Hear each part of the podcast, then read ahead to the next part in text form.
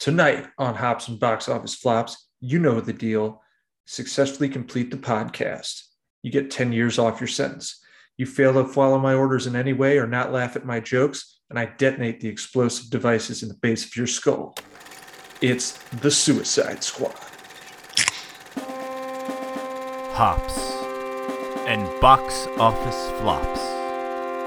A place where we can celebrate the underdog films, the bombs, the disasters, the much maligned movies that have drowned in their infamy. So please sit back, grab a beer, and enjoy the show.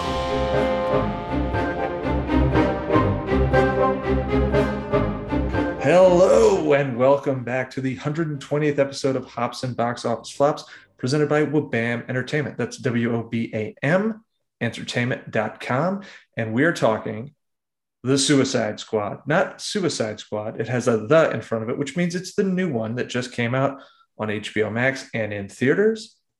And it is a bloody good time. It's essentially the expendables with superheroes and a giant starfish because it does have Sly Stallone. So I think, you know, all in all. Yeah, no kidding. And with a starfish that big, I'm pretty surprised we didn't get a Fred Durst cameo. This wasn't so much a chocolate starfish, it was more of a like a eat your face starfish, which Yeah, that's fair. it's like acidic. Yeah, we needed more hot dog water. It's like a passion fruit, intense passion fruit starfish with mind control powers. Sort of, kind of. Yeah. Yeah. Mm-hmm. Yep. Mm, Yeah, okay. Now that stuff's in the trailer, so we're not spoiling too much here, folks. I mean, we No, realize this yeah. movie is pretty new, so this will be again one of our non-standard episodes for a recent release. We won't get too heavy into the details in the plot because, frankly, it literally just started streaming. What yesterday? Yeah. So we don't want to spoil it, but I will say this. It's an R for a reason. Yeah, yeah, Dicks out for King Shark. yeah. Lots of plenty of blood in here. Um, a lot of just you know violence and uh, a little bit of gore, um, which was interesting. I haven't seen that much gore in a comic movie yet. I don't think. Not even close. Like Deadpool's are not even close. Yeah. Gore and Deadpool's not even close to this. This is like Yeah. legit like B movie, gore-tastic horror movie, Troma bill type. Faces cut in half, brains, human heads being eaten. Gore. Very James Gunny. Yeah. yeah, like Slither. Um, Slither. Yep. I'm a big Slither fan. Definitely got Slither vibes here. You know, and the closest thing I can even think to a, like a mainstream, like action type movie uh, that would match up with this in terms of the gore and, and the violence, it's kind of like Terminator. Or I'm sorry.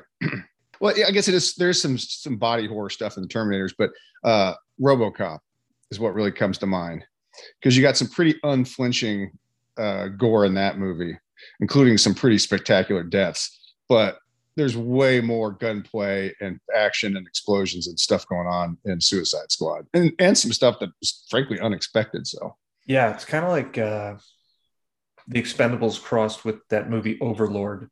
But uh, we're going to talk about some of that stuff. Let's first introduce ourselves. I am the Thunderous Wizard, who can be found at WriterTLK on Twitter.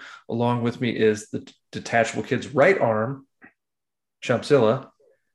howdy, folks, and you can find me on Twitter, hanging out with my right arm, looking for my left at Chumpzilla8. And uh, the pod, of course, can be found on Twitter, Facebook, and Instagram at Hops and BO Flops. Suicide Squad, we just said. You can watch it on HBO Max. I'd go to a theater. I watched it on Max because of time constraints.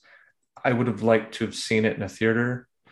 I think the sound would have been a lot more immersive had I been in a movie theater than sitting, you know, in my bed. So Yeah, um, I think anytime you see a new movie, it's always best to see it in the theater just for the experience. And I just feel like I'm more present when I'm watching something on the big screen as opposed to watching it on my TV or my my tablet, right? But I will definitely say, in my opinion, this is not a must see on the big screen. Like the visuals are interesting and it's a James Gunn movie, but there's nothing in here that I'm like, oh man, I wish I'd seen that on the big screen. anyway, so if you if you stream it, I I think you're probably making the right call, in Chumpzilla's opinion. Okay, so let's talk about beer that we paired with this movie. After all, there's a lot of people in this movie that would be considered expendable. So we got a beer that is now expendable. Milwaukee's best premium, or just Milwaukee's best, which also lines up in a couple of ways because it's the beast, and this movie heavily revolves around a mysterious cosmic beast. Uh, yeah, this this beer is terrible and it leaves a bad taste in your mouth, and a lot of the death scenes might uh, make you feel like you might have to hurl. So I think it fits. Yeah, it's also the beer you're most likely to find in the back of your uncle's garage fridge. Yeah, um, four point. If you were in high school twenty years ago. Yeah, yeah. with a with a 4.9 ABV, it's not Captain Cash approved, but bad news, guys. He got killed. He drowned after jumping out of the helicopter, so he didn't make it to the beach, and uh, wait, thus he is not on our mission right now. Hey, wait! Did did anybody check? Can the Captain Cash swim?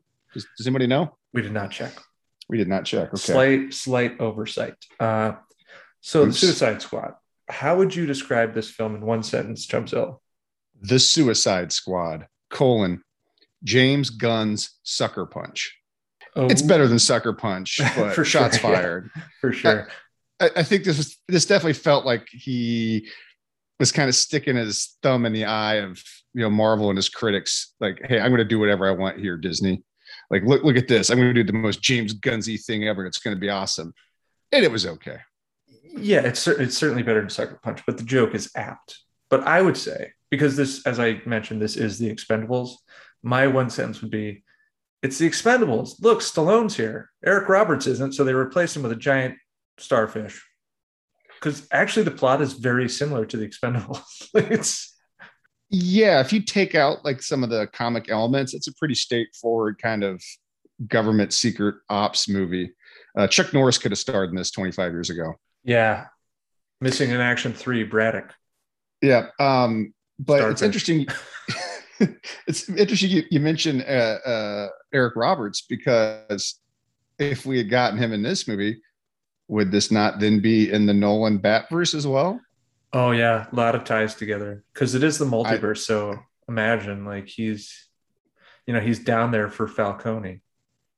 Yep, that could have you been. Uh, to me, that would have been a really neat Easter egg. Stirring up shit. It really is like it's you know these guys are all it's okay if they die of course you know that that's the premise but there's so many characters that death is certain we won't spoil that but let's talk about our general impressions basically uh, what we thought about it uh, this is wildly well reviewed it's at 94% on rotten tomatoes with like almost 190 reviews by this point um, it's probably the most well reviewed DC movie. If not, it's very close. And I've seen a lot of people saying it's their favorite. Uh, I will say it is not my favorite.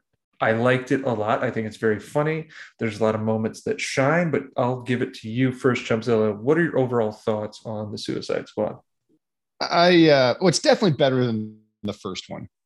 That's without a doubt. Um, I would probably put it above most of the Snyderverse, but it's definitely not as good as the Snyder cut. Um, and I'd still like to see like a two hour cut of that uh, tightened up. But anyway, general impressions the hype was big, and James Gunn being James Gunn, the expectations were high, even personally, you know. Because I'm a big fan of the Guardians movies. I, I like what he's done with those characters. Um, but I still think the first one's better than the second one. Uh, but anyway, uh, yeah. So it was a bit of a letdown. I'm not going to lie. I was expecting more. Um, might, we'll, we'll, get into this a little bit later, but without spoiling it, um, the character of Bloodsport was was played really well, and uh, Elba was a huge uh, upgrade over Will Smith. Um, he did a very good job of playing the lead in the movie, and I did enjoy the emotional arc they tried to give him although the movie kind of loses its way because everyone kind of gets spread out and you follow like all these different threads. So it wasn't like a tight team movie like I was expecting. And it kind of felt weird at times that everybody separated, and it felt like it just didn't build to like a really strong narrative. And uh, yeah, so I kind of felt like the movie lost its way. It was what two two hours long, two hours and ten minutes long. Eh, Yeah, 212 like that. but that's with the credits. So Two- like yeah, you know, yeah. two oh two. Yeah, okay, so it's two hours. It could have probably been a 90 minute movie. They could have, I mean, I, I always say that, but you know, I could have tightened it up. But no, I definitely think they could have tightened this up because it's a pretty good action flick, but I think it loses its way when the they try to give every character their own little arc or a little storyline. Or, or well, they, they split off into groups and it's like yeah, you need to prune a couple of those those uh, lines and keep things focused on the core characters. So anyway, here's what I will say. Yes, it feels much more like Guardians 2 than it does Guardians 1 because Mhm. the teams take a divergent path. Like Harley has her own little adventure, and I kind of miss seeing her with the team. I thought, I think like I really like Birds of Prey, right? That that would be the the Harley Quinn movie that came out just before this. And I have a question about that in a second, but I miss her sort of nihilism as compared with the entire group. Her as a solo doesn't work as well for me as her as just being there, reacting and interacting with people who are mostly playing it straight. Um, I think there's some James Gunn isms that go too far, such as jokes that are overplayed and just moments that are weird for the sake of weird. But I really loved how just unabashedly violent this was. Um, yeah, so Yeah. this is my natural question because James Gunn directed Guardians 1, Guardians 2. Those are natural comparison points. Did you think this was better or worse than those? Did you see growth in him in this movie as compared to those? What are your thoughts? I think this compares most favorably to Guardians 2 because he does attempt to do some heavier, like daddy issue stuff, very similar to what we see in Guardians 2. But I, the movie felt smaller to me uh, than the Guardians movies. And I don't know if it's just, just having that cosmic background for those and being like kind of space movies. But there are parts of this movie that like feel like they're shot on a soundstage um, and there's there's stuff with Harley. You make a good point. She goes off on her own and has this little side adventure. That felt like bad TV to me at times, um, and it was really weird because Harley's with a bunch of characters that we don't. They're just like faceless, nameless people that we're supposed to kind of care about, but it's like we just met them. We don't really know them, and I would have rather seen her interacting with Rick Flag as a foil, and and with Peacemaker um, you know that that dynamic I think had a lot of potential, and you, we get that in the start of the movie, but then it, it diverges from there. But uh, yeah, I, I think that's that's probably you know it's it's definitely more like Guardians two, um, and it has its moments, but yeah, it just doesn't it doesn't pop as much as I thought it would. Some of the humor doesn't land, um, but most of the action's pretty good. So I will say, I think Guardians one's his strongest comic central property. Oh, it's it, and again, I'll just make the excuse. It's the tightest too. There's there's no fat on that movie. Well, and and when that was super successful, like you get to take more liberties as a director. Mm, like mhm. obviously he was entrusted to do things with this movie based upon prior success. And I do think it's a better movie than Guardians 2. Um, but then again, like it, you know, they let the reins off of this. And then you read all these stories about how much they handcuffed other filmmakers, and it's like, well, there's definitely things you could have curbed here that would have made this movie better.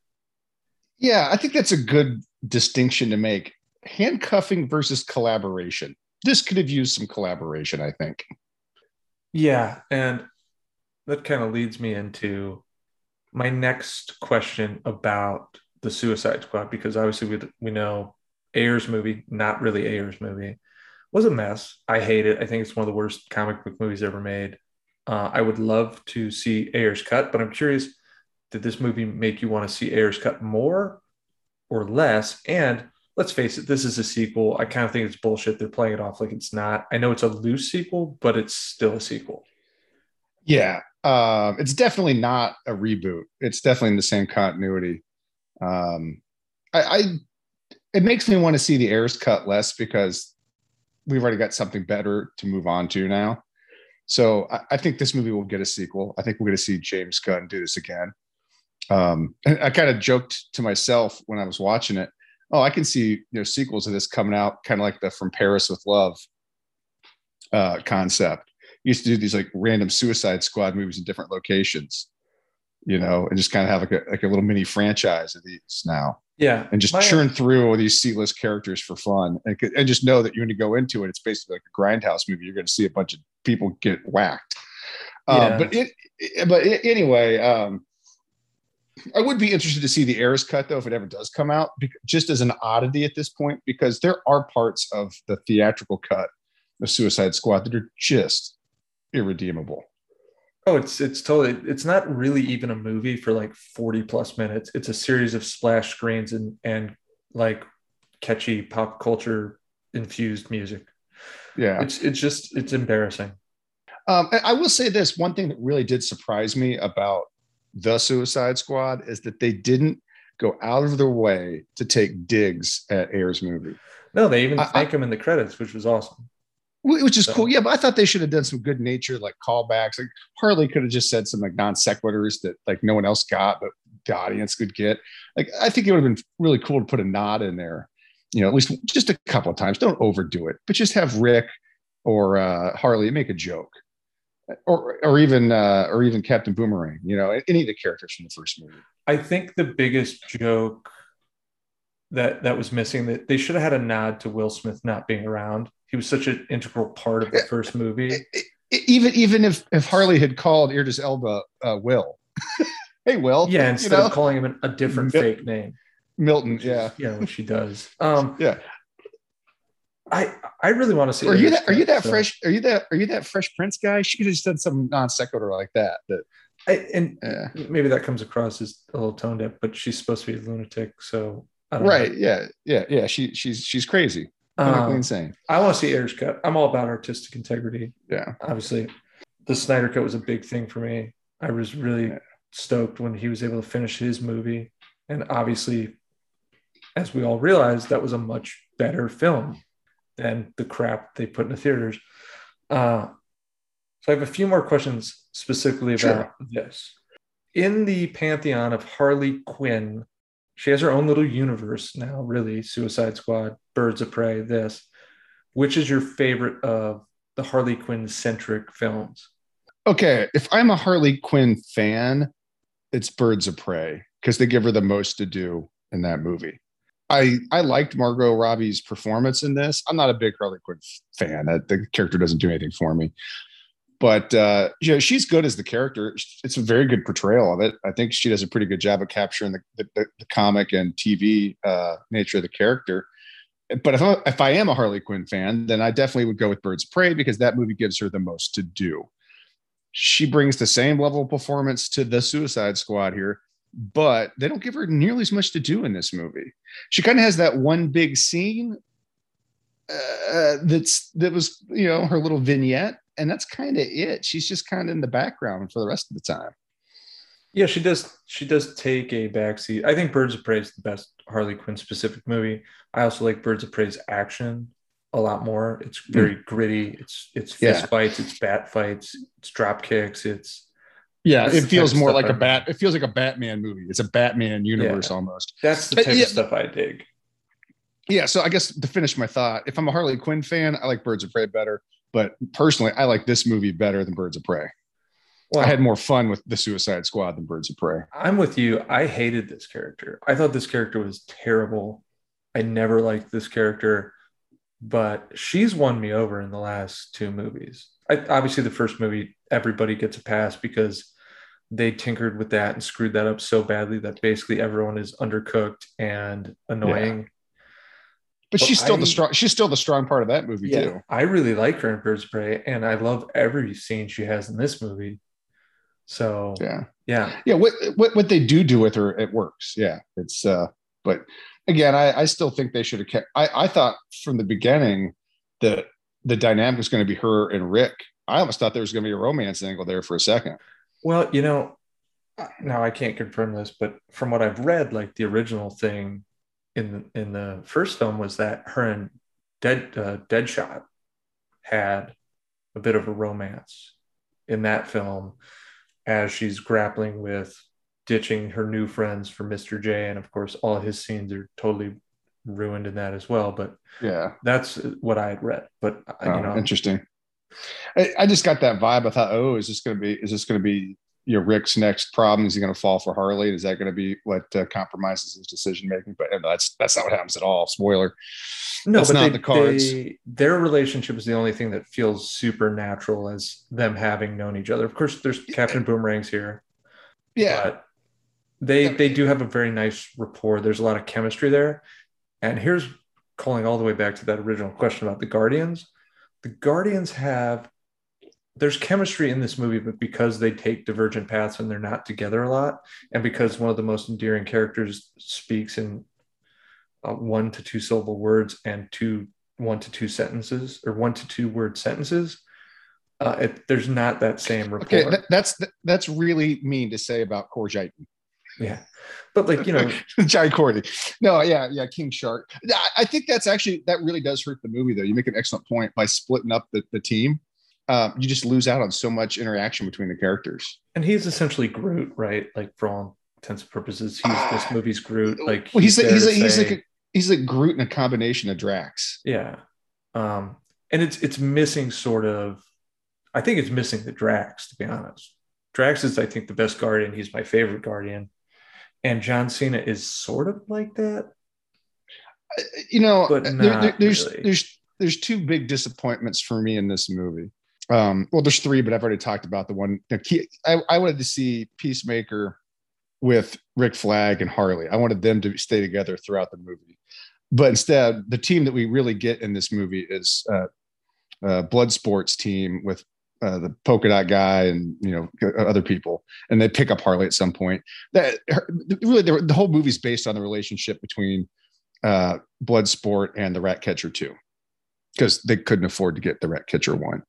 Um, and that's and that's really the, the, emotional core of the movie. Everything else kind of happens around that. And there's some other there's I mean the other characters, the main characters we know from the first film, they they get their arcs too. But that's that's the main narrative in this in the story. It's it's it's Bloodsport's movie um, which is kind of surprising to me because I wanted to see more out of John Cena's character. I thought like him as the oblivious Captain America type character that doesn't have any of that self awareness or that that you know independent moral code that the Captain America we've gotten in the MCU has. Just to see him to be this blowhard, you know, crypto fascist, uh, right wing, you know, liberty with a gun character. I thought they were going to do more with that they do some, but they don't do nearly as much as I wanted them to do.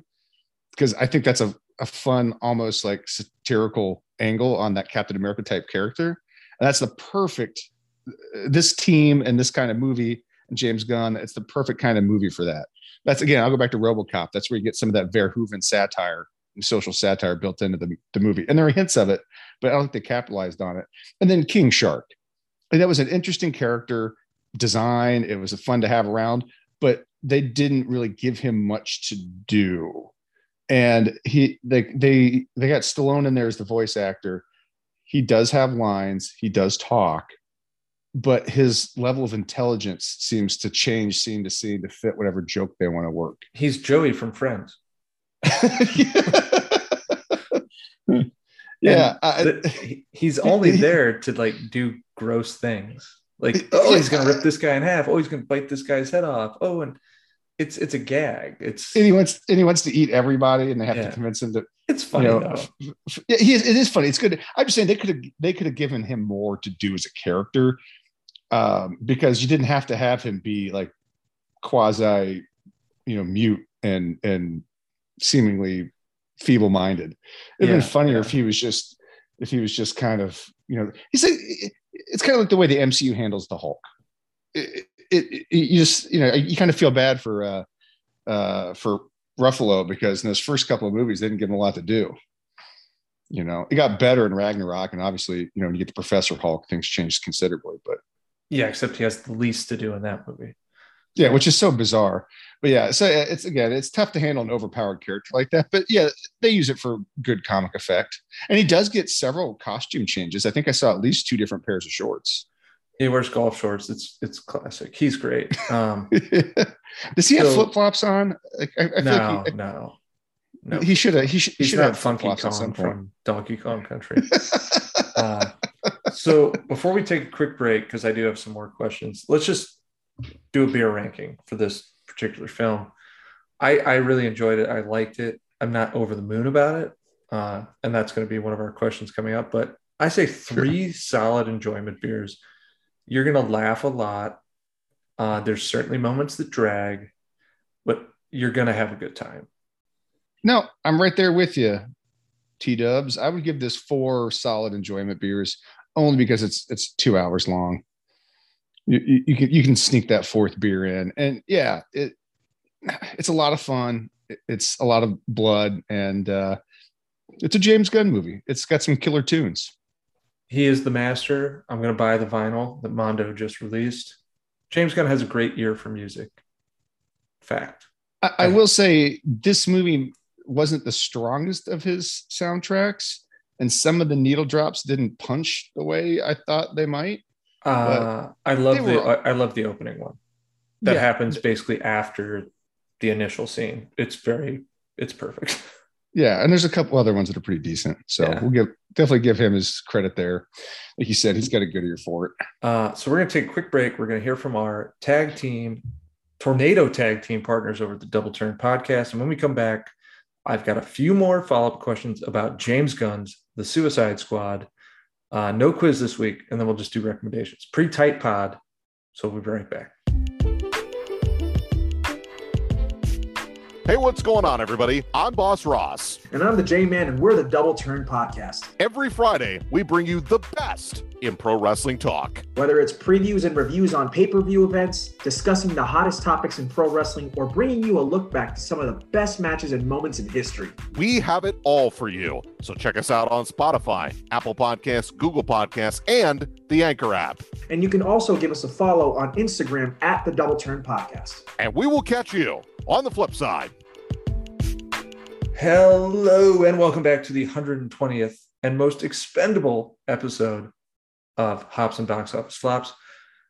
We are presented by Wobam Entertainment, and we are talking James Gunn's The Suicide Squad, which, of course, is out now on HBO Max and in your local theaters, depending on how you love to consume movies. I'd recommend the theater if possible. This movie is a hell of a lot of fun. I've got a few more questions about it for Chumpzilla. The first being, James Gunn, obviously, based on the quotes that just came out from Walter Hamada, WB would love to have him back. If you had your choice, now you said like other Suicide Squad movies, but aside from that, if you had your choice, what would you have? What property or character would you have James Gunn tackle next? Oh, okay. No, that is an interesting question. Uh, what would I want James Gunn to tackle? You know, I have to admit, I'm very impressed with the way he was able to bring the cosmic elements of the uh, MCU to the big screen. And a fan favorite character uh, of my of my own uh, is the Silver Surfer. So if Disney, now that they own the rights, they got those with the Fox transaction. If they wanted to do a Silver Surfer movie and introduce another go- excuse me, and introduce another cosmic character into the mix, I would be comfortable with James Gunn taking that on. Okay. Now I was specifically talking about DC, but that's all right. Oh, okay. Oh, no, hold on. I, I, I completely missed that. On. Uh, let me- I can do a second answer. This is going to be kind of an uh, a bit of an odd answer because this guy's definitely a candidate for the Suicide Squad, but he's also been a trendy character lately, and I am not a huge DC fan, so my breadth of knowledge is not that deep. Um, I'm going to go with a Kite Man solo film. Okay, Kite Man. Um, yeah, the the flight of Kite Man, right there. Boom. all right, there you go. Uh, Hell yeah. Now, I think you were dead on about uh, him directing another Suicide Squad. My only fear with that would be there's a very there's very shock and awe things about this movie, like to get the audience to gasp and be like, "Holy shit, no way!" And I feel like if you just kept doing Suicide Squad, then you run the danger of just making it like Austin Powers, where your best gags are in every movie that would be my fear. But to me, Gunn is a lot like this Harold Ramis quote that my characters aren't losers, they're rebels. They win by their refusal to play by everyone else's rules. he's just better with characters like this. I like I've seen like, oh, he should do Justice League. And I, I don't think that at all. In fact, I don't think he would have any fun doing that. I think Yeah. Lobo would be awesome for James Gunn to do. Ah, there you go. There you go. That works. I can totally see that. Like, and the, the violence and, and the and the Troma gore would definitely fit in that uh, yeah, I, into that character's universe very well. a foul you know- mouthed bounty hunter riding a uh, galactic motorcycle and not giving a shit about the rules or what anybody thinks. I think that's perfect. And there's been a Lobo movie in development hell forever, I think. Forever. I mean, The Rock at one point, people were like, The Rock should play Lobo. Obviously, he's playing Black Adam, but Yeah. Um, let me ask you this, T Dubs, because I know you're a big Zack Snyder fan. You know, I'm watching this movie and I'm thinking to myself, if someone could just convince Zack Snyder to use more color in his movies, I w- I think he could kill a Suicide Squad movie. I feel like this, like a more serious one than what what got, like you know, kind of a happy medium between what we got with the Ayer's movie and, and the Gunn version. Like I feel like he's he could handle this kind of character well because that Sin City vibe would work very well in a Suicide Squad movie. And he's oh. got a great eye for the action scenes. yeah. Well, here's what I'm going to say watch Army of the Dead because really that is a Suicide Yeah. Squad movie. Uh-huh. Absolutely. And Absolutely. has. and, and I would almost argue I like that better than this movie. I'd have to go back and watch it again. But I that movie had a tighter narrative and the team thing was a little bit it was more more of that team interaction and had very similar plots effectively. if if I was going to rank my favorite big pop culture movie events of the year, um, like let's say you know Jungle Cruise just came out, Black Widow obviously came out, uh, Fast Nine, which I loved and we talked about on the pod. Uh, I would have Zack Snyder's Justice League, Army of the Dead, this, and then probably Fast Nine and Black Widow's way behind that, and Jungle Cruise is somewhere Yeah. a- afloat in a fake Amazonian style river. You know, I wanted to say that I liked Black Widow more than this movie, but this was just a lot more fun and it was more uh, creative and and new. Black Widow felt like a rehash of stuff we'd already seen. It didn't. It didn't feel like the next big Marvel movie. It felt like a generic, you know, space filler between uh, the uh, the Winter Soldier and Civil War kind of thing. Like it, it didn't feel like we were seeing something that was new and fresh. And I get it. At all, a yeah. back, it's a backfill movie, which kind of hurts it because it, it- sort of can only end a certain way. So there's not a lot of suspense. But this, on the other hand, again, it, it is kind of a generic action movie in some regards. Um, like you said, it compares quite a bit to the Expendables, but it was still a lot of fun, and you really didn't know what was going to happen. Like anybody can die at any moment. So this is a good segue into my next question, which is basically the the best scene or like action sequence of the film because I agree, Black Widow in the world of Ethan Hunt and the Mission Impossible movies, which are putting on the best stunts, bar none, because he's doing them and they're insane. There's just way better spy movies. That movie felt generic. It felt like it was something made before the first Bourne movie it had nothing really new to add to the spy conversation, nothing interesting to add. I didn't like it at all.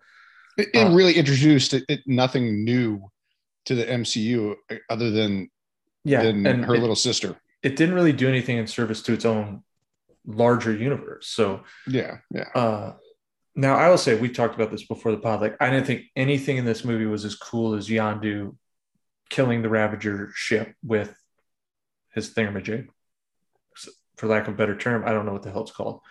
Well, it's an arrow. Yeah, like his magical arrow. His, his psychic arrow. Yeah. But that said, my favorite scene in the film, there's a scene where there's a, there's like a little uh, bro hard rivalry between uh, Bloodsport and Peacemaker, and they uh, are gonna take down this uh, rebel village, and it's a little predator esque in a way. Like here come the really macho dudes through the jungle yes, to, to very, to destroy very, these people very predator esque. and it's for lack of a better word it's hilarious like it's it's just incredible like at one point john cena is chopping a guy up who's like on like a stretcher on a stretcher. He just casually stabs him as he walks by. like 16 times. It's incredible.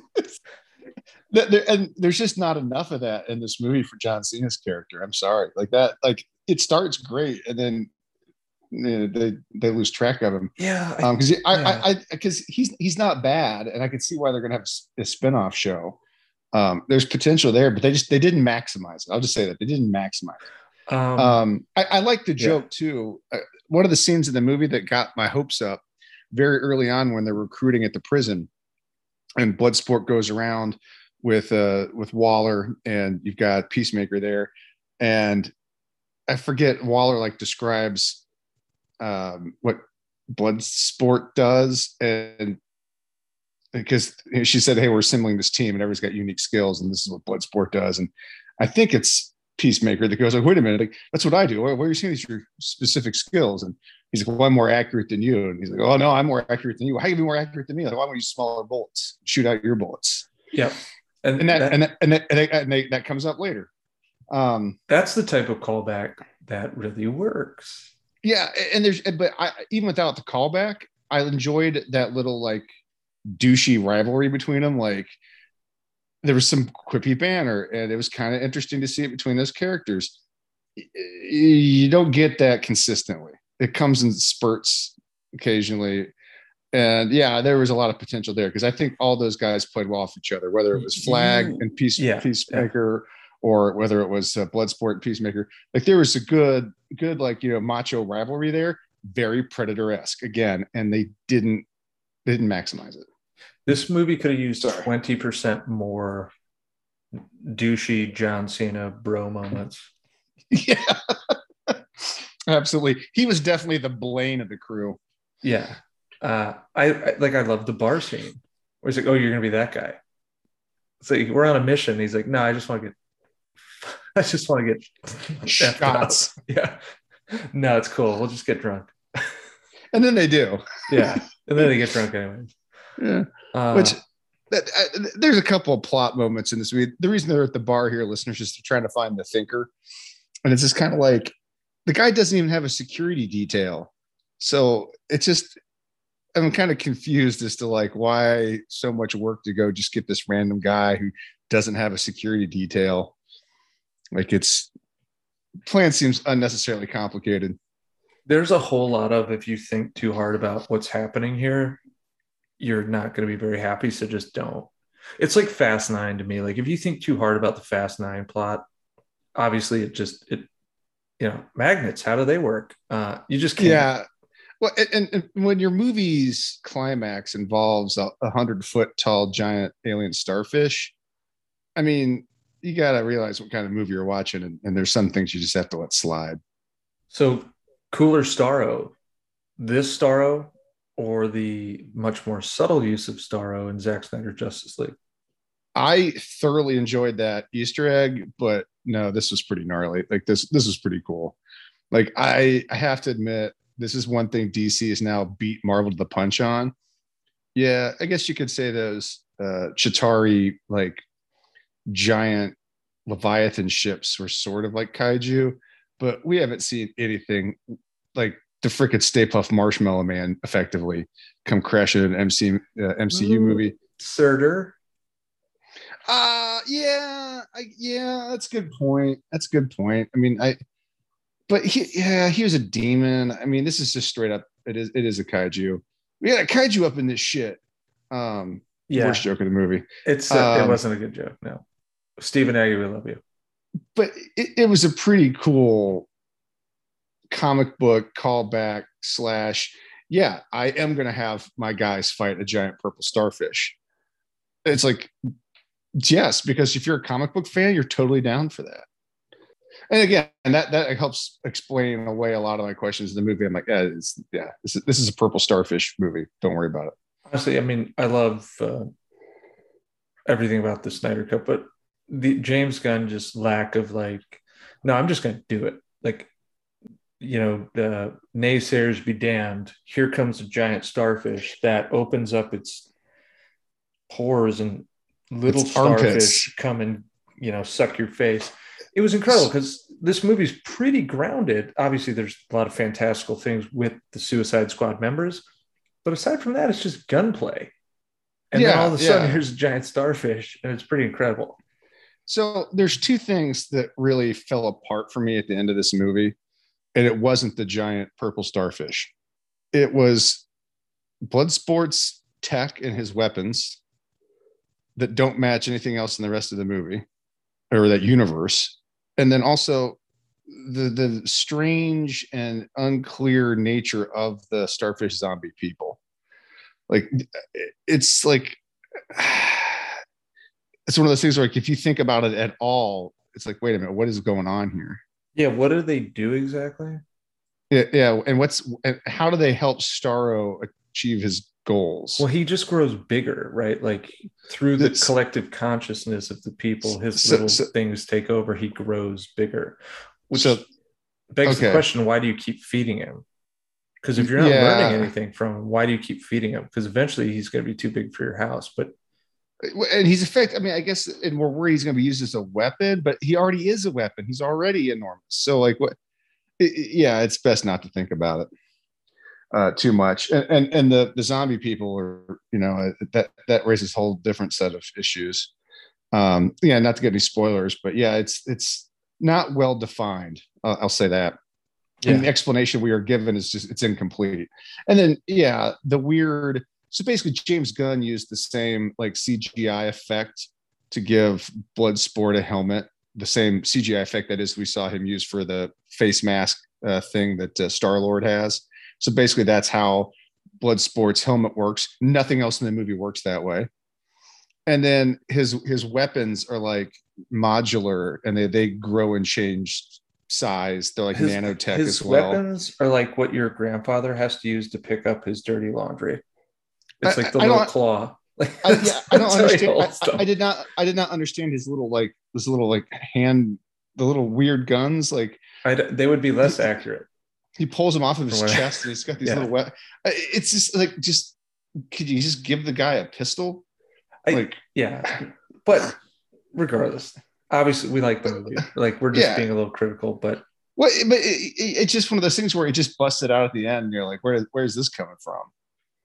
He, basically has like go go gadget gun yeah. at the end of the movie. I'm like, what the fuck? So um, Anyway, two two questions coinciding. Favorite m- member of this squ- iteration of the squad, and are you excited for the Peacemaker show, which just wrapped filming, by the way?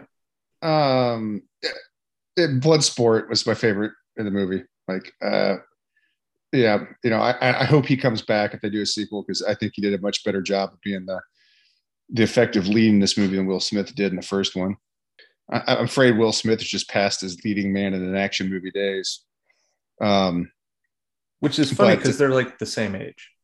yeah but uh i don't i for whatever reason i feel like uh He looks less tired than Will Smith does. Yeah, days. and uh, Idris Elba just has a strong. I feel like he's still got a stronger presence. He still has more of that cocky charisma to pull off those kind of roles. Um, but he's all he can also act. He's got a little more range, I think, than Will Smith. You Sorry. Will. What did you What did you say? I think he has more range than Will Smith. I yes, I know what you said. I'm just questioning it. I think they're both very good actors, and I- one I of them was Wi- in the Gunslinger or Yeah. the, the Dark Tower, and one of them wasn't. Well, yeah, I mean they've they've both done bad movies. Yeah, no, that's Um, a joke because they're both great actors. you, you know, with all the hype about this movie and then the the uh, Peacemaker series coming out, I was expecting more out of Cena. So I I'm not super hyped about that to begin with, and now I'm like mm, a little skeptical. Now I, I, I partially blame the script, but Cena definitely seemed better in this movie, in my opinion, than he did in Fast Nine. Well, his he- he was- character had a little bit more. He had he was able to have more fun in this movie than it was in Fast Nine, for sure. Hundred percent agree, and I think he did well with that. I think he played it well, and he was able to show some comedic chops. I know you always say cock blockers was your Cena moment, like oh this Cock guy blockers. could do it. Oh, I mean, Yep. even uh, Trainwreck with um, Amy Schumer. If you just watch his scenes in Trainwreck, Yeah. he's very very funny. He has a great Yeah. comedic timing. Yeah, and he and he showed that off here too. But uh, yeah, but it, it, at the end, I, I didn't feel like he, he didn't finish as strong as I, I thought he He should have. So for me, So yeah, so I'm on the I'm on the fence. I'm very excited for Peacemaker because I love John Cena. I'm happy to see him uh, succeeding in Hollywood like Dave Batista has and like The Rock has, because I'm the biggest wrestling fan of the pod by far. Like I, I love professional wrestling. I still watch it. No And question. If, if I were him, uh, get as far away from WWE as you can, my man, and enjoy the success. Because Yeah, I have to admit, man, after beating your body up in the ring for however many years, it's got to be a uh, just a dream to make a paycheck hanging out on a movie set with you know uh, uh, Margot Robbie and and uh, Idris Elba and James Gunn and just have fun and shoot a movie and you don't have to get hit if you don't want to get stuntman So- for that. The story of John Cena getting this role is that James Gunn called him and he goes, "I'll do it." And he goes, "You haven't heard what I, what the project is?" He goes, "I don't care. I'll, do it," because he just wanted to work with James Gunn, which is pretty Yeah, well- awesome. Yeah, well, I mean, that's the cool thing about you know having those successes with uh, uh, the Guardians movies. Now, like, hey, everybody wants in on that action, and especially if you're a wrestler and you saw what he did for Batista. And I believe, correct if I'm wrong, but the story goes that Disney slash Marvel, you know, Feige, I don't think they wanted Batista. Gunn had to fight. Like, no, this is the guy. I want him. Uh, Um, and it, of course, Batista will tell you to this day it changed his life. Like, and they're Oh, yeah. very close to this day. Yeah, Uh, and You know, uh, he, he- killed he- that role. he wanted to cast Dave Batista in this, and was and when Dave was offered the lead role in Army, he said, "Well, I can't pass it up. It's the lead role." And he's like, "No, no, I'm proud of you. Like, I'm just glad you like you have the opportunity to have that choice. Like, Yeah. you've got the choice between two projects, and one of them is this huge deal. Like, I know you're going to kill it. Like, that's pretty awesome." so just to give you an idea, I don't know who all else uh, auditioned for Drax, but I can tell you the kind of people they must have been talking to because I saw an interview with Joel McHale. He auditioned for the role. Didn't didn't Momoa? I don't know. I thought I don't know. Momoa auditioned for Drax. So, So- I'm saying so did Joel McHale. You know, now he's six five, but he's a skinny dude. He's what didn't he play tight end at Michigan, Uh, Washington. Washington? He was a So- husky. Yeah. Okay. He's a I mean, he's a big guy, but he's still thin. He's slight. They, they would have to put him in a muscle suit. Well, he would have had to bulk up, yeah, or he would have done the Zachary Le- Levi thing. in Yeah, Shazam, exactly. Where, and for the record, my favorite Suicide Squad member in this movie, Polka Dot Man. Uh, I, he, that, yeah, he's high up there. Um, we didn't really I- I- talk about the cast, but No, but I'm gonna go with King Shark was my favorite. Like as dumb as it was, you know, outside of uh, Idris Elba, I, I did enjoy King Shark. Way better character, just to get a bonus one on. Way better character than uh, Killer Croc in the first one. but David Dastmalchian, obviously he's incredible in the Ant Man movies. Yeah. very happy to see that guy also having a lot of success. He's very funny. He doesn't get a line, a lot of lines in this movie, but the lines he gets are some of the funniest in the movie. Yeah, yeah, he's kind of like the the the everyman character. Um, Yeah, yeah. he's almost he's almost he's almost the audience's avatar. A little bit like the guy who's like, "What the hell am I doing here?" Obviously, he has powers, but like he's kind of a coward. He's scared. He, He's, yeah, he questions like, "What the hell's going on here?" yeah, Um, and he's kind of a he's a kind of a tragic figure, kind of a sad character. Yes, yeah. Uh, which is interesting. Yeah, and again, this movie has a lot of that James Gunn emotional string tugging in it. Like it's uh, you know, it's a very, very James Gunn movie. Oh, extremely. Yeah, it's gonna it, it's going to tug at your heartstrings. It's going to humanize characters in ways that you probably didn't imagine going in, which is a good thing. Now, sometimes there's some flashbacks that maybe get overused, a la Fast Nine, etc. But even though this movie is ostensibly about people who are criminals and who are being used as if they are worthless tools to an end, they are people and that's Yep. that's an important thing to remember like who We're all human. what they did to get in there but they're people and they had Well- lives and there's stories to them and there's a he does a nice job with that especially with Ratcatcher too um Yeah, I mean, again, Ratcatcher 2 and uh Blood Sports, daddy issue bonding is like the emotional heart of the movie. Yeah. I, I but but everybody gets their own little like you know angle. I agree that uh, Elba was great in this as Bloodsport, and his you know very similar to the to the Deadshot thing. There's a there's a whole father daughter thing. The dynamics which- of the relationship are different, but the which- scene he gets thought- is so much better than the scene Will Smith gets, which reeks Yes. of being reshot and is corny and just doesn't really work. And this one is like very raw and emotional. And I again I found it interesting they didn't bother to call back to the first movie, uh, even though there's such a strong similarity between the, the two main characters. You know, both being like assassins with a daughter that's you know with, uh, their main motivation. even like a slight like callback like you're not going to hold that shit over my head like you did to him Yeah, or, yeah, or again, just having Harley make some kind of weird comment like, "Huh, I feel like I met you before," you know, something like that. yeah because that's her shtick like Exactly, it would have worked. she's a totally absent-minded character uh And uh, and again, it's just it's just strange because there is such a, a strange similarity between the, the arcs they give uh, Deadshot and Bloodsport. so i guess my final question Is is Bloodsport a big character in in the? you know i don't know enough but I- i don't I don't really either. think so Okay, because I'd never heard of him before. I'm I'm gonna look it up right now. I, I do like to point out that oh, that is not a great costume. Um, I would like to point out I do enjoy the fact they gave him a French last name, so this is the second. Uh, yes why wasn't done. he drinking wine at the Why- bar yeah, I don't know, but I got some Ghost Rider uh, johnny blaze oh Yeah. i returned This movie would have been improved with his if he'd used his French Oh, accent. 100%. It's, it's unimpeachable at that point. It's probably the best movie ever made if he's French.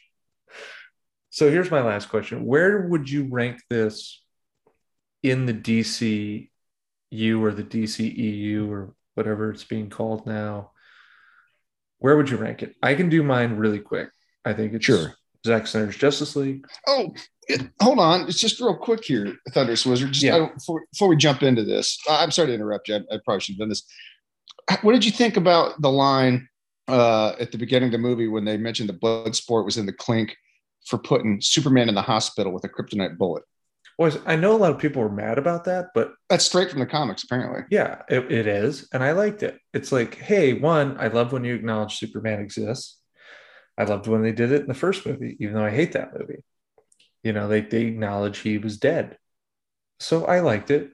I thought it was like, oh, this guy is pretty rad. Like he's pretty heartless. Like you're establishing things about him as a character. He's fearless. Like he's going to go into any situation, whatever. It's, I don't know why you'd be mad about that. I thought it was a nice little throwaway line, but Yeah, it, I mean, to me, that just that really does just remind you that this is a universe with Superman in it.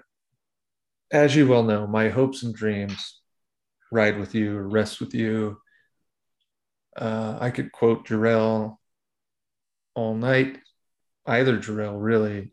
Uh, I'd love, I, I want Superman back in the movies as much as I love Superman and Lois. I liked Henry Cavill's Superman. I obviously have a great affection for those movies. I think there is value to him as Superman. I think that's pretty obvious at this point.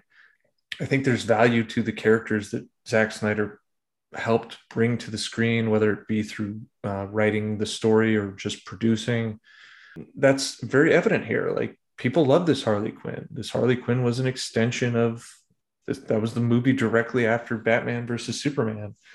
And people obviously love those movies. Otherwise, we wouldn't have gotten Zack Snyder's Justice League. So, yes, I want Henry Cavill back. I love Oh. even a casual mention of Superman. Uh, okay, just real quickly, folks. I didn't realize this. Um, it looks like that part was originally written for uh, Elba to come back as Deadshot, or or, or to play Deadshot and replace Will Smith. But That's, Warner that's what Brothers, I heard. Yeah. um, and, and James Gunn collectively decided to rewrite the part and uh, switch him over to Bloodsport, which allowed uh, Will Smith to potentially return for a future movie. They wanted That's to come back. I recall that, yeah, because they I- I did didn't- want I did Will not know that. back. so that's interesting. That's why it's such a uh, it's kind of weird. It's like, so you rewrote it. Did you really rewrite it? Or did you just like, you know, fight and replace the character name in the script? Because Well- it could it could have still been Deadshot. Yeah, I certainly could have. Like, it's not that big of a reach to expect that Deadshot and his daughter had a falling out again. And, his- and his daughter got arrested. Yeah. So, that, that's yeah. Okay. think- yeah.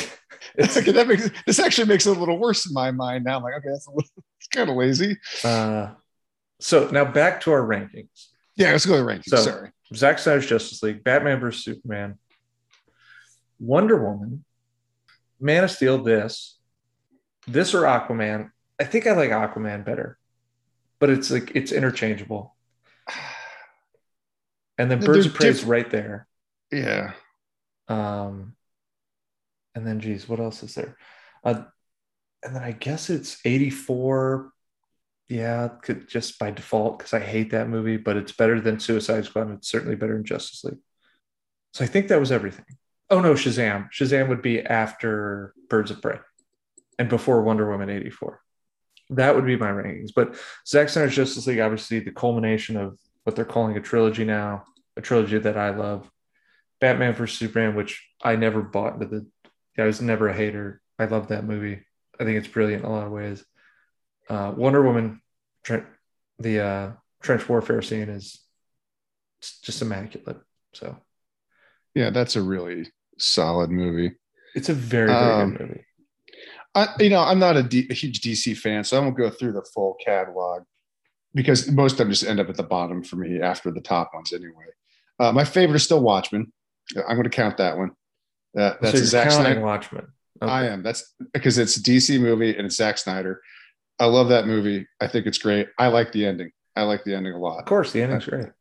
because I, I mean, I know some people complain, oh, it's not the same as the comics. Yeah, but that's a great. It's this accomplishes the same goal, and it does it without a giant squid. It's great. Um, and then my, my next, uh, the next one I guess would be Wonder Woman. Um, you know, the first one, not eighty four. Uh, then probably the Snyder cut. Then I would give it to the Suicide Squad, and then Aquaman at five Okay. and then after that it's kind of everything else you know with definitely the worst one for me is obviously the first suicide squad that's just terrible that's right down there that's fighting in the cellar with wonder woman 84 Yeah, Wonder Woman 84. I know people like it, and I'm glad you do. Uh, I just, geez, that movie's a hot mess. I think here, here's here's a good comparison. If you were to say like just move film to film, the increase in quality from the hack the hack job that was Suicide Squad to this is immense, and the decrease in quality from Wonder Woman, which is a spectacular movie, full of real heart and emotion, to the sort of misguided mess that is Wonder Woman 84 is also quite immense. Yeah like patty jenkins burned up all of her political capital there She fought very hard, I guess, for a lot of the things that I didn't particularly like about Wonder Woman 84. The mall scene, for one, the ending scene, which is just sort of a convoluted mess. Uh, and yeah, who am I to question? I mean, she's a tremendous filmmaker, but sometimes you make the wrong choices. Well, Obviously, again- they gave people a really hard time about other things, and you could easily cut that mall scene. It doesn't hurt the movie because that scene sucks. Yeah and uh again i don't think you need to have handcuffs on patty jenkins No, maybe some no. collaboration would have been good you know somebody there to bounce things off of Now, do I think Wonder Woman 3 can rebound and be incredible? Of course. I just didn't like 84 at all. I, I will say this you have to give the Russos some credit because those guys have yet to jump the shark. So I'm really curious to see what they try to tackle next. Well, Cherry did get panned, and it's not Well, but- particularly good. I meant in the MCU. Yeah. Every filmmaker has a dud. That's just a Yeah. fact. Yeah. There's no filmmaker without a dud. I don't Uh, think. what about the guy that directed The Room? Well, yeah, okay. I mean, that's I mean, he's that's- one that's for the- one. He's, he's one for one. he's, he's batting a he's batting a thousand. yeah. I mean, you can't hit. Oh. If you hit a grand slam, do you really want to take another bat? Tommy Tommy Wiseau. yeah. Well, you know what? I think that brings us to recommendations. As I said, we don't have a quiz this week, uh, unfortunately, but I do have a good recommendation. What do you have for us this week, Chumpzilla? All right. Um, so I was listening to our buddies, uh, well, one of our buddies over from the Hop Nation USA podcast on his side podcast, which I recommended last week, Halloween is Forever. And uh, he recommended a movie. Uh, Steve recommended a movie that uh, was considered religious horror, and I had never heard of it. And the way he described it was very interesting. The film is called A Field in England, and it is a British film. Uh, it was released in 2013, and it's a period piece. It's a pretty small independent film. It was uh, shot for about you know less than half a million bucks, and it's a period piece uh, set during the English Civil War, and it's about a group of soldiers that kind of come across each other and then have some kind of strange religious slash spiritual experience together and it's it's a little boring and it's a movie that makes you think really hard. It's shot in black and white. Um, but there are some like religious elements to it. There's some like uh, i guess you could say like allegory type stuff.